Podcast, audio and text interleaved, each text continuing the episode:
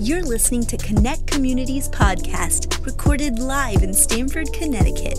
If you'd like to know more about our community, stop by our website at www.connectcommunity.tv. Enjoy the message. All right, we're starting a new series today. I'm excited about it. It's called Revival. We're going to be in this series for four weeks, and we're going to talk about this idea of reviving our spirit. The message I want to share with you today, though, I'm titling it From Death to Life, if you're taking notes.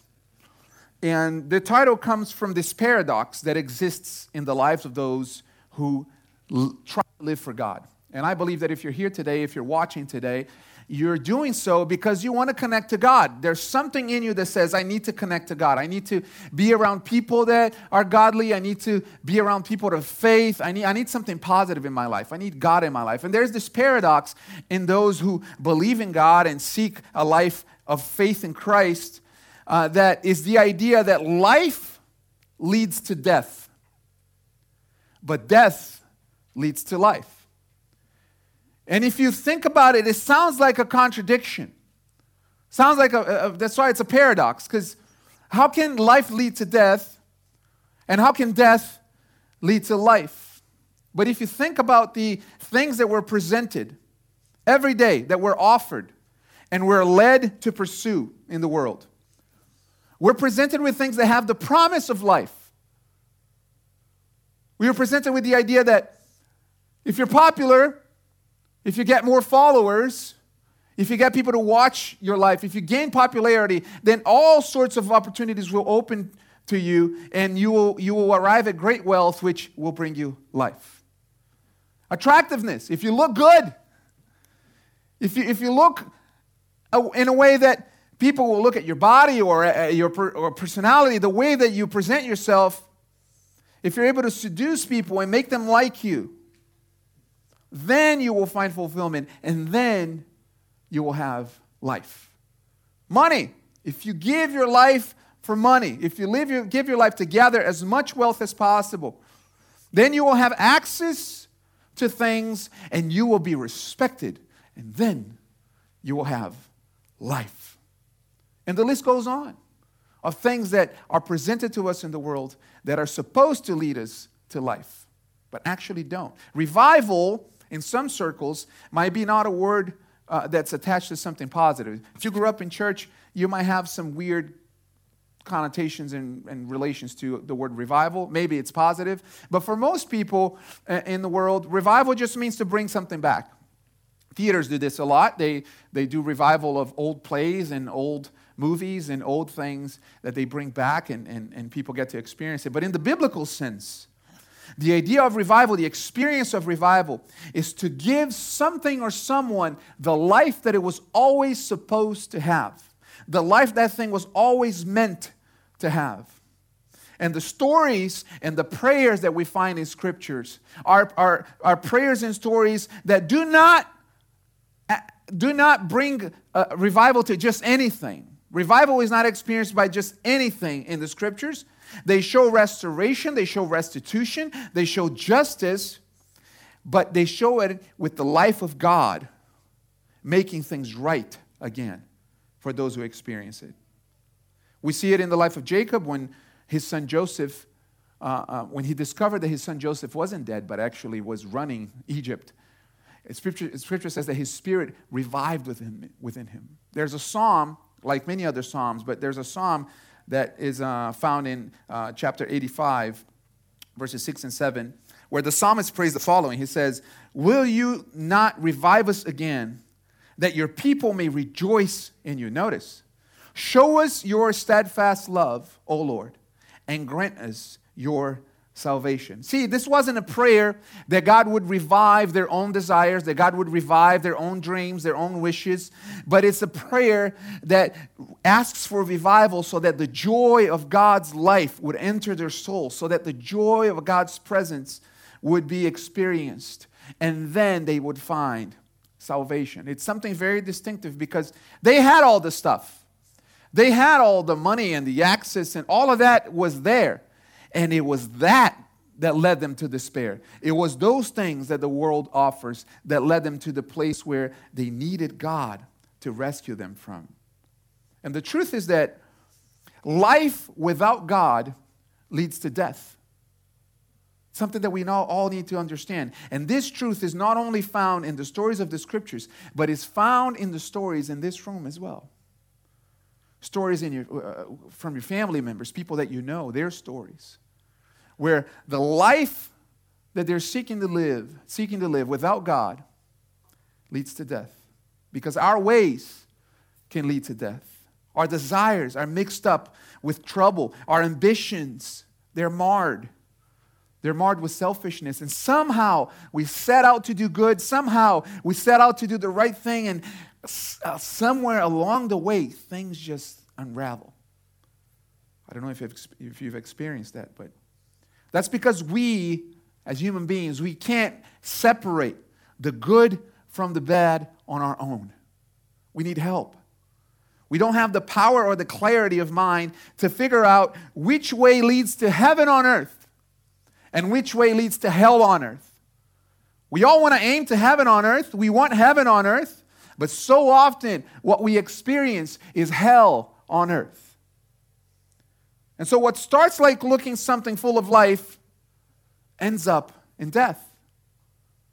And we see this all around us. People who are still married, but the marriage is no longer alive. People who are still dedicated to their careers, but that, that joy, that life that came with the mission that once ignited them to pursue that career, the mission of the business or the calling or, or the job is no longer that there. That thing is no longer alive. The friendship at school that started uh, life giving, it was, it, was, it was illuminating, it was warm and fun. Now it's filled with gossip, it's filled with jealousy. It just unraveled. Why? Because we don't have the tools to separate good from bad until it's too late. Scripture says in Proverbs chapter 16, 25, that there is a way that seems right to a man or a woman, but its end is the way to death. And this is so truth, true. But not always, though, right? Because sometimes the way is clear. Like when somebody comes to you and says they have a business opportunity that will make you hundreds of dollars, you know, that's not that's the way where my money goes to die. Or somebody, you get an email from, from a prestigious person, the king of Zamunda emails you and tells you you gotta, you gotta help rescue his son who's lost in Queens. You know, and some people are getting the reference. You know, I love that reference. you know not to reply to the king of Zamunda because he got plenty of dough you know that that's the way that lead to, leads to death in a, in, in, a, in a sense. See, some situations are clear, and because some situations are so clear, sometimes we get we get confused and we get overly confident, and we think that that clarity is true for everything. So we go all in on certain situations, and then and then they unravel, they blow up, and we go, man, I wasn't counting on that. I wasn't counting on that. It's happened to all of us. That's because, if you think about it, we must admit this that virtually every regret we have, if you go back, if you think about it, every regret we have started with a good idea or a good intention. You, you were aiming at the right thing. We all get to the point where you thought you were doing the right thing, but you ended up hurting the person you love most. You thought you could trust that person, but they ended up just using you. You thought you were contributing toward gain. You thought that you were contributing, but in fact, you were the reason why loss happened. And with that hurt, with that pain, with that loss, with those experiences, with the disappointment comes death. The death of possibilities, the death of a dream, the death of, a, of something that was once alive in you is no longer alive, and you just give up. Let me ask you this what areas of your life need revival today? What areas of your life need to be revived again? Do you need revival in friendships? Do you need revival in your marriage? Do you need revival in your outlook? Maybe you can't see a week ahead, and the idea of a new year is just overwhelming because you've gone through so much, especially in the past 20 months. Do you, do you need revival in your spirit to come alive again, to love God again, to feel called again for something magnificent and amazing? Do you want to dream again, be inspired again? See, a God revival in us does not begin with the manifestation of the perfect idea of life that we have. A God, a God revival in us does not begin with the manifestation of the picture we have in our minds or the dreams we have in our own minds. In fact, the first step toward revival is death. And that's the paradox. That's the paradox. I'm not talking about the death that happened uh, because you chose the life that the world offers you. I'm not talking about the death that happened because you made decisions and you found yourself in a place of despair. I'm talking about the intentional act of presenting your life before God and saying, Lord, not my will, but your will. Not my desires, but your desire. Not what I want, but what you want in my life. We have to recognize that our way of life leads to death. That our desires produce death, that our ambition is marred. And you may say, JD, maybe not everything. I love my brothers, my siblings, I love my children. You can't say that that, lead, that that leads to death. Maybe not everything. But I have to say this, even though this is strong, I have to say this. Your love without God is not pure. And at some point, the love that you think that's pure, pure is going to get mixed up with a, a, a, kind of a level of manipulation is going to get mis- mixed up with a manifestation of control it's going to get mi- mixed up with a manifestation of, of selfishness or, or jealousy. And it might not be directed at the people you love but somehow something messy is going to happen if it hasn't already. We all go through that. Why? Because we need god's love we need god's way in our life. Without God, our ways lead to death. So, revival. Revival begins with the recognition that God is God and only He is God, and we're not. That His ways are better and that we need His ways and not our ways. That's why we're starting these 21 days of fasting and prayer today. Scripture says this in Romans 12 verses 1 and 2. Very well known scripture. I appeal to you, therefore, brothers and sisters, by the mercy of God, to present your bodies as a living sacrifice, holy and acceptable to God, which is your spiritual worship. Do not be conformed to this world, but be transformed by the renewal of your mind, and by that by the testing you may discern what is the will of God, what is good and acceptable and perfect. This is what we want. This is what we aim at. Every single day, we want what is good. We want what is perfect. We want what is acceptable. But somehow, we miss it. And what Paul is saying is that we can only get it when we present our bodies as a living sacrifice of worship. That's why it's so valuable to come together that's why I believe God is going to honor you today because you chose to come together to worship, to present your bodies, to raise your hands and say, God, my heart is yours, my life is yours. I'm positioning my body and my life in a way that I am choosing you. Not this world, not the things that are being presented to me, but you. And in doing that, when you present yourself, you are not conforming yourself to the world, you're conforming yourself to the image of God and what He has for you. And in that process, He brings His life. And these 21 days of prayer and fasting will do that is you presenting your bodies as a living sacrifice. We're going to offer up to God our minds, we're going to offer up our hearts and, and place it in God's presence, and we will say, God, not our will, but your will. Not our desires, but your desire. Not what we want, but what you want. Not my, my ambitions, but I want your purpose. And no matter your age or stage of life, this is such an important pra- practice. Like I said, it's vital in the beginning of the year because this is the, the time of the year where we're making changes, we're making plans. See, this is what happens when a person catches a glimpse that life, and when I mean life, I mean what the world offers, what our flesh desires, the things that we think are good, can lead to death, that person is left with a level of anxiety and despair. And some of you, you've experienced that. You might have not, have not articulated this way, but you've experienced that because you've made a choice that you thought was going to lead to life and it unraveled. The relationship didn't work out, and, and, or the business went under, or uh, the career didn't work out, or the studies that you were doing just didn't work. And now you're placed, you're placed in a position where, should I re engage life that way? I don't want to get hurt again. I don't want to get brokenhearted again. I don't want to, I don't want to go down that path. I thought I was going in the right path, and it, look at what happened. I don't want to do that again. And that's, that's what happened to all of us. It happens to all of us.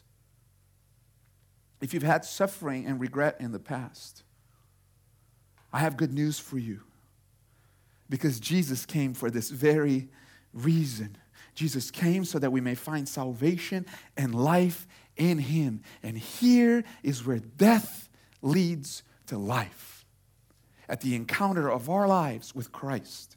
Because as we present our bodies as a living sacrifice and we engage the scriptures and we pray and we say no to the flesh, what we're doing, we're consciously laying ourselves down. We're consciously offering our lives as a sacrifice. We're consciously dying to self.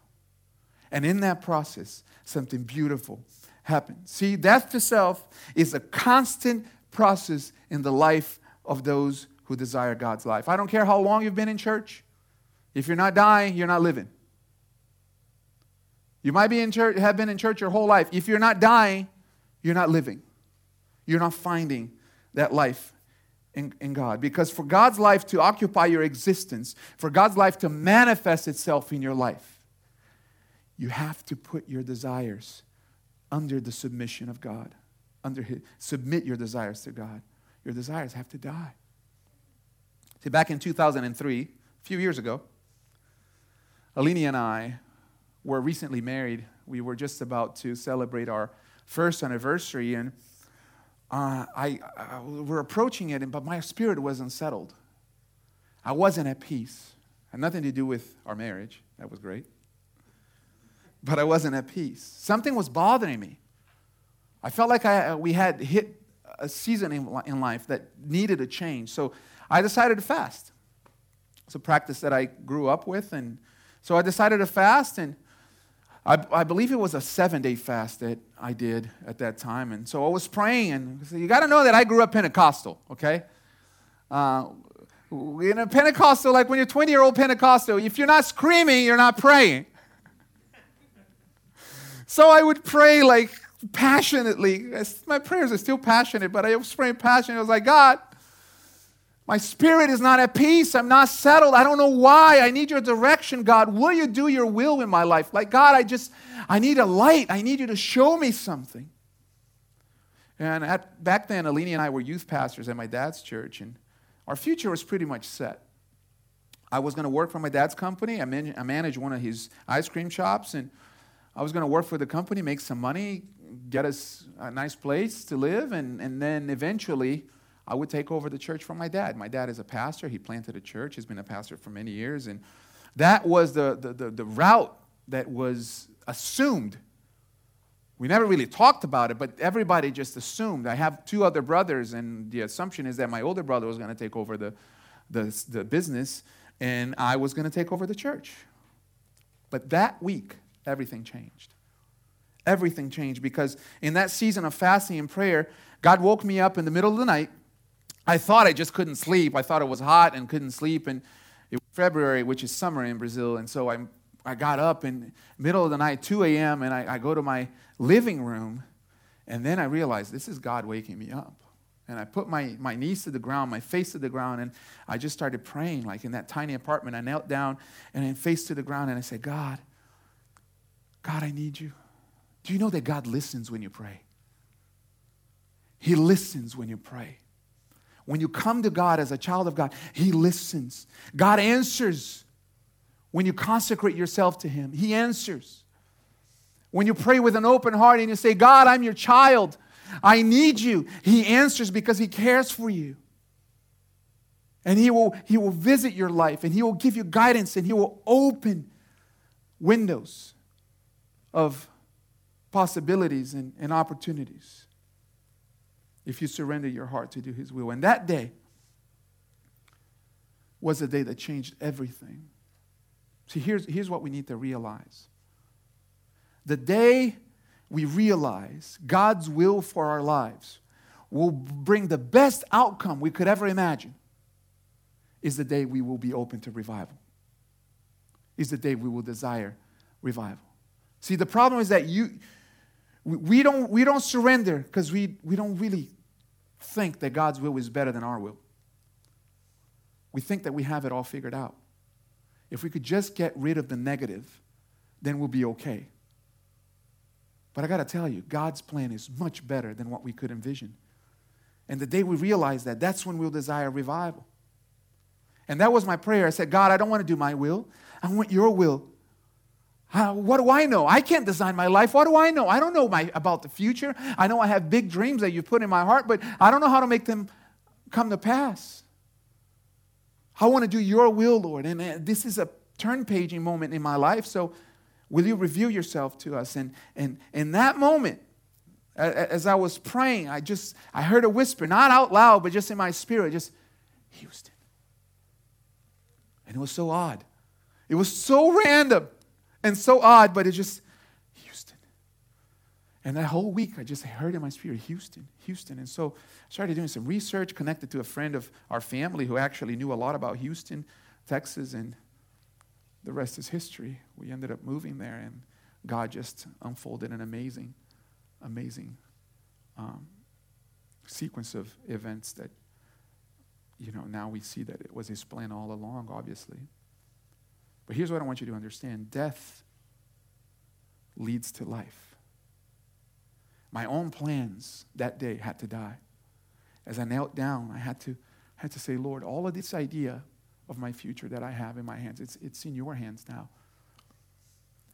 It's, it's what's expected, but I'm not committed to it. I'm committed to you, and I'm committed to your plan. And as I lay my life on the altar of sacrifice that day in 2003, I also play, play, uh, placed my dreams to build a life where we were. And without that moment, we wouldn't be here today. Without that moment, everything that we've done in this, this country or, or everything that we've done together as a church probably wouldn't have happened. And I want to tell you, especially if you're a young person here in the room, open your heart to God's will and open your heart to His desire because He will lead you, He will guide you. He will take you places. He will reveal himself to you, and maybe, maybe he won't ask you to move. I hope not. I want everybody to stay here, okay? stay in Connecticut. Let's change the world here. But maybe he will. And if he does, take the step. Do what God has called you to do. See, revival starts when we lay ourselves down before Jesus and we say, Do what you will, Lord. I have no business commanding my life. I have no business trying to take the reins of my life. I'll make a mess out of it. I have no business trying to control the outcome. Do your desire in my life. I will follow your lead. I will live like you with your peace, your grace, your level of integrity. Just guide my life and make it your own. Let me ask you this Do you desire the life of God in you in 2020? 22? Do you want God to bring his life into your reality, in your existence in 2022? Are you willing to present your life before God in that way? See, God can't be a Sunday activity. God can't be a notion or an idea. And we have a tendency to try to run away from our failures and, and have our problems solved and then come to God for that, which is good. Come to God to solve your problems. But that's only partial surrender. That's treating God as a medic. Know how we treat a medic? We have a problem, we call, we go in, and we have that resolved, and then we come back again when, when there's a problem. That's not having God as the Lord of our lives and Lord of all. Like I said, it's not wrong to come to God when you have a problem. Come to God when you have a problem. But so often, what we do is we have a premeditated plan. We say, when everything is resolved and when everything is good, I'll regain control of my life and I'll be able to do what I want. That's not Jesus' proposition. I'm sorry to disappoint you today.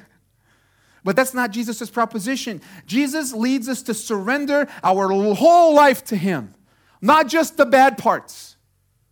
Not just the parts that we consider the bad parts. And too often we come to God and we say, God, you can have it. You can have my promiscuity. You can have my greed. You can have my troubles. You can have my worries. You can have my anxiety. You can have all the crud. But I'm going to hold on to the good parts. I'm going to hold on to what I like. I'm going to hold on to what I value. In this life, revival doesn't work unless we give God our whole selves, unless we give Him our all. This is what Jesus said If anyone will come after me, let him deny himself and take up his cross and follow me. It's in Matthew chapter 16, verse 24. Verse 25 says this For whoever would save his life and lo- will lose it but whoever loses his life for my sake will find it. Here's the paradox. For what will it profit a man if he gains the whole world and forfeits his soul? Or what shall a man give in return for his soul? That's the value that God puts in your life. Nothing is worth your life. Nothing is worth more than your life. Jesus is saying that right here. And so he came for your soul. He doesn't want your stuff. He wants your soul. And the way Jesus sees you, see, we see ourselves in a broken mirror because we see our deficiencies, we see our sin, we see all the stuff that, that makes things wrong. And that's a motivation to see God. Of course it is. But when Jesus sees you, he sees a son and a daughter that he's created that He's formed, and He sees you with all of the potential, with all of the beauty, with all of the things that He's created you for. He sees you as an instrument of good and positive things and joy in the world, something that can, someone that can change existence for the better. And so when he sees your life, he sees what he can do with you if you're fully surrendered. Martin Luther, the 16th century monk, he drew a parallel between these, the, the, the tree of the knowledge of good and evil, the tree that Eve ate from in, the, in Genesis, uh, and the cross. And this is the parallel that he points out to. He says that the living tree that had the pleasant fruit that Eve ate from leads to death. And that's what we do so often with our decisions. It's always, it always looks good. It always looks pretty and nice. But it is the dead tree, meaning the cross. It is that dead tree, upon that dead tree, that we find life. When we, when we are willing to surrender our lives and carry our cross every day, we find the life that God has for us, the, God, the life that we were always meant, that we were always meant to live. And your cross is not something that you pick the cross that you are meant to carry is a cross that God Himself puts upon you as He calls you to follow Him. When Jesus said that we should all pick up, take up our cross, He's not talking about us self flagellation, us like carrying a difficult life. He's saying, I have a burden for your life. There are some decisions there you're going to have to make that will cost you. And that's the cross that you need to carry. So the question is are you willing to lose your life? Are you willing to, to lose your life? Not, not just your sin, not just the negative parts. Are you willing to come with your whole life to the presence of God and lose it? Because that's how you will find the life you're looking for. Here's a question that will help you sort out if you're willing or not. Can you save your soul? Can you save your soul? I know you've been trying. Can you save your soul? Can you save your soul from despair? Can you save your soul from anger? Can you save your soul from all the, the sin that so often takes and grabs a hold of us? Gee, I had, a, had an intimate moment with God this week while I was driving to Costco. I always knew that Costco had a special anointing. Costco is hollow ground. I love Costco. I don't know if you can tell You can find everything there. It's awesome. But on my drive to Costco, I had this, this moment with God, and I was listening to a song, In one of the lines, I was by myself in the car, and one of the lines of the song says, Wait on the Lord, wait on the Lord. He will renew your strength, so wait, I say. And when that line, He will renew your strength, came on, I was flooded with the presence of God. It just hit me. It hit me so strong. And I burst into tears in the car. I'm crying like ugly. I'm having this moment with God. I just like, you know, have you seen that clip? Like with the guy, this is me like driving the car. Oh my God, what's happening right now? Am I having a breakdown? I kind of like got out of my body and I had this experience that I'm looking at myself and going like, what's happening to you, man? But was, I was just flooded with this, this, this sense of the presence of God right there in my car. And I'm, and I'm, I'm crying and I started praying. I started praying. I said, God, I need your strength. I need your, I need your strength. These, has been, these have been hard 20 months. And I need your strength to lead this church. I don't know how to do it. I need your strength to lead the people, your strength to help them, to help the people in our city. Like, I need your strength. Because I don't want you to suffer. I don't want your marriage to suffer. I don't want you to be brokenhearted. I don't want you to live through life in a way that it's miserable. And so I was filled with, with this sense of purpose because I don't want you to live without your purpose. I don't want you to experience hell in, in this world. But I want you to experience what Jesus came to bring heaven and and in my heart, like I'm praying and I see you. I see you trying. I see you wanting. I see you, I see you coming to church and, and trying to get involved and trying to do things. But I also see in so many the spirit dimming and, and the sense of calling just going numb and maybe just moving, going through the motions and thinking, maybe, maybe today I'll come alive again. Maybe today I'll see a spark, but I just got to keep going and I got to keep going. It's been a season of trying for so many. And in my heart, I was just praying, God, will you send revival to our city? Will you send revival to our families? Will you breathe your life? Because that's the only solution for the world that we're living in for the, the, the things that we see. My God, there's so much brokenness around us. I, that day I was going to Costco. I was in line and a fight just broke out in line. One lady had her mask down drinking a sip, and somebody yelled at her because she pulled her mask down to take a sip of her drink, and all of a sudden everybody's yelling. And I'm like, Jesus, there's been no no sense of, of oneness. Will you bring revival, Lord? And that's my prayer for all of us.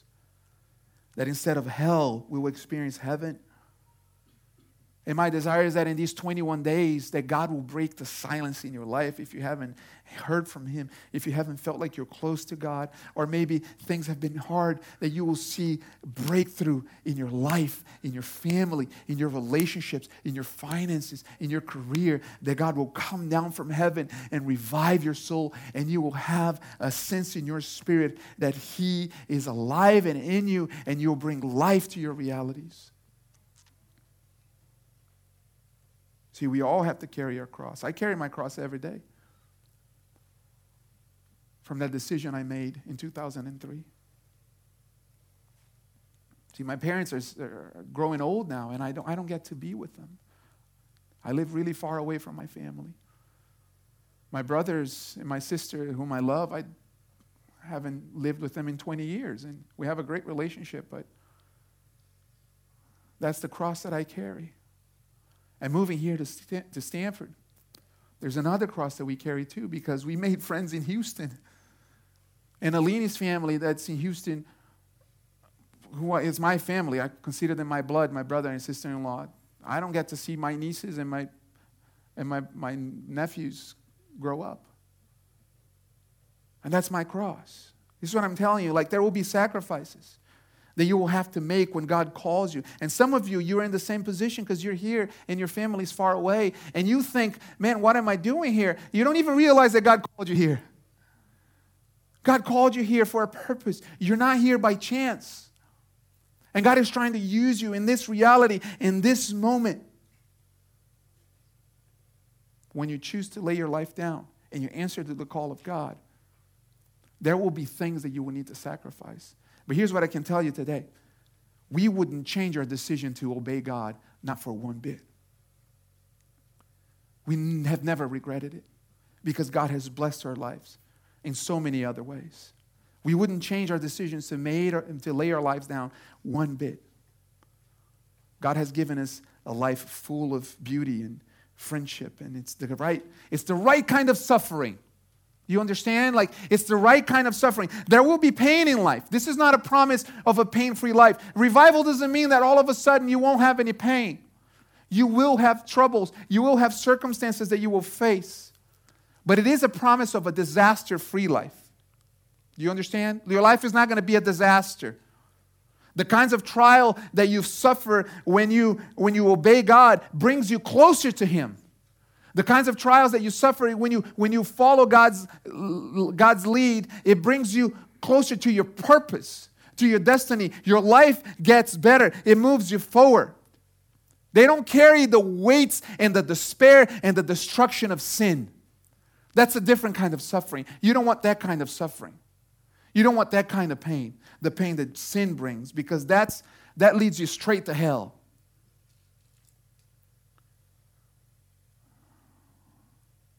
What obeying God and listening to the Holy Spirit does, it brings you closer to God and closer to heaven on earth. And I got to tell you, from my testimony today to you, I've had many regrets in my life, but I've never regretted praying and fasting to God. I've never regretted putting my life in His presence and allowing my broken, inadequate life to be a small part of your testimony, to be a small part of your story and your relationship with God. I've never regretted putting God's will ahead of my own. It's always been better for me and for my family. God's will has always been the best choice. And I believe that the Lord wants to revive your life and your soul today that in these next days, as we go through this series and we go through the 21 days of fasting and prayer, that the first step of you understanding what a life with God will look like is that in this process, you will understand that some parts of you will have to die. That you have to put yourself and come to God with your whole life. And as you understand that, as you understand that, most likely, the life that the world not most likely, surely the life that the world offers you will lead you to death. On the other hand, what looks like death which is living for God. I'm not going to paint it with a sugar brush. Living for God looks like death from the outside. But as you sacrifice your life and you bring it in love, willingly to the presence of God, you will be revived with a new kind of life and you will be full of the life that you were always meant to live. And you will have a sense of satisfaction, of wholeness, that will give you the energy and the strength to fight every battle, to conquer every circumstance, and to, and to continue on to live the purpose that God has for you because you know that you are not here by chance, but you are called to be here. So, are you ready for revival to break in your life this year? Amen. Worship team, you guys can come. We're going to pray and end right now. Let me pray for you. I pray for you that this may be a, a, a, a moment, a, a month where God's presence will just be strong in our lives. We're so glad that you're here with us today, starting the year. I'm going to pray for you, God. You see your people. You see every heart, every circumstance, every family. every, this, every sense of, of desperation, Lord, every sense of anxiety. Every person here, Father, who might be satisfied with their lives, but they want more from you. They want more of you, Father. Maybe people who are here, Jesus, and, and they, they, don't, they can't see the future. Everything is foggy. Lord, in every circumstance, as different as they may be, will you breathe your life? Will you bring your reality, Lord? And, and will you inundate every single person here with your faith. That they may know that you are for them, that they may know that you will love them, and that it is your desire, like you said in John 3:16, that God so loved the world that he sent his only begotten Son, that whosoever believes in him would not perish. God, you don't want us to perish that's why this whole thing is presented to us. So I pray for every person here, Lord. Lift their spirits, give them the faith that they need. Direct their lives, Lord. Direct their steps. God, breathe healing into everybody right now, Lord. Everyone who needs a manifestation of healing in their physical bodies, I pray, Jesus, that by your stripes, you may send healing and restoration to every person in Jesus' name. Father, if they need a financial breakthrough, if, if people need a job or opportunities, Lord, will you do it for them? Will you be Jehovah Jireh and present yourself as the person who opens the door for every person here, Lord, who is seeking an opportunity to provide for their family or take the next step in their lives? And if there's a relationship that's broken here, Lord, that needs mending, would you bring your wisdom and your healing power to every relationship, Lord? In Jesus' name, we offer our lives to you. Amen.